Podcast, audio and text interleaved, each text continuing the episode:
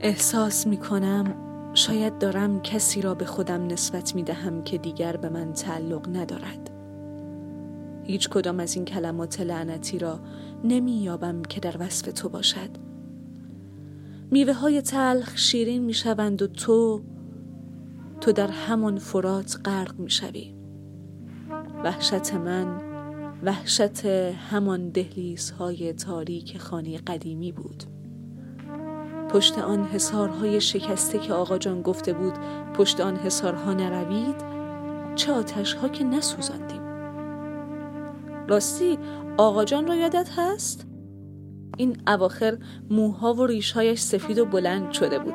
فرنی که می‌خورد روی ریشش میریخت و به ریش ما میخندید. عزیز که هرس می‌خورد داد می‌زد. یاد تو هم دیگر اینجا نیست.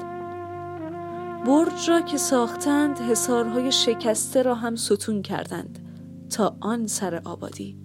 تا جایی که چشم کار می کند برج ساختند و من مانند کودکی که گهوارش را پشت پرده تاریکی در اتاقک گوشهایت نهاده ای نیازمند روشناییم تا زندگی را بار دیگر با قدرت شروع کنم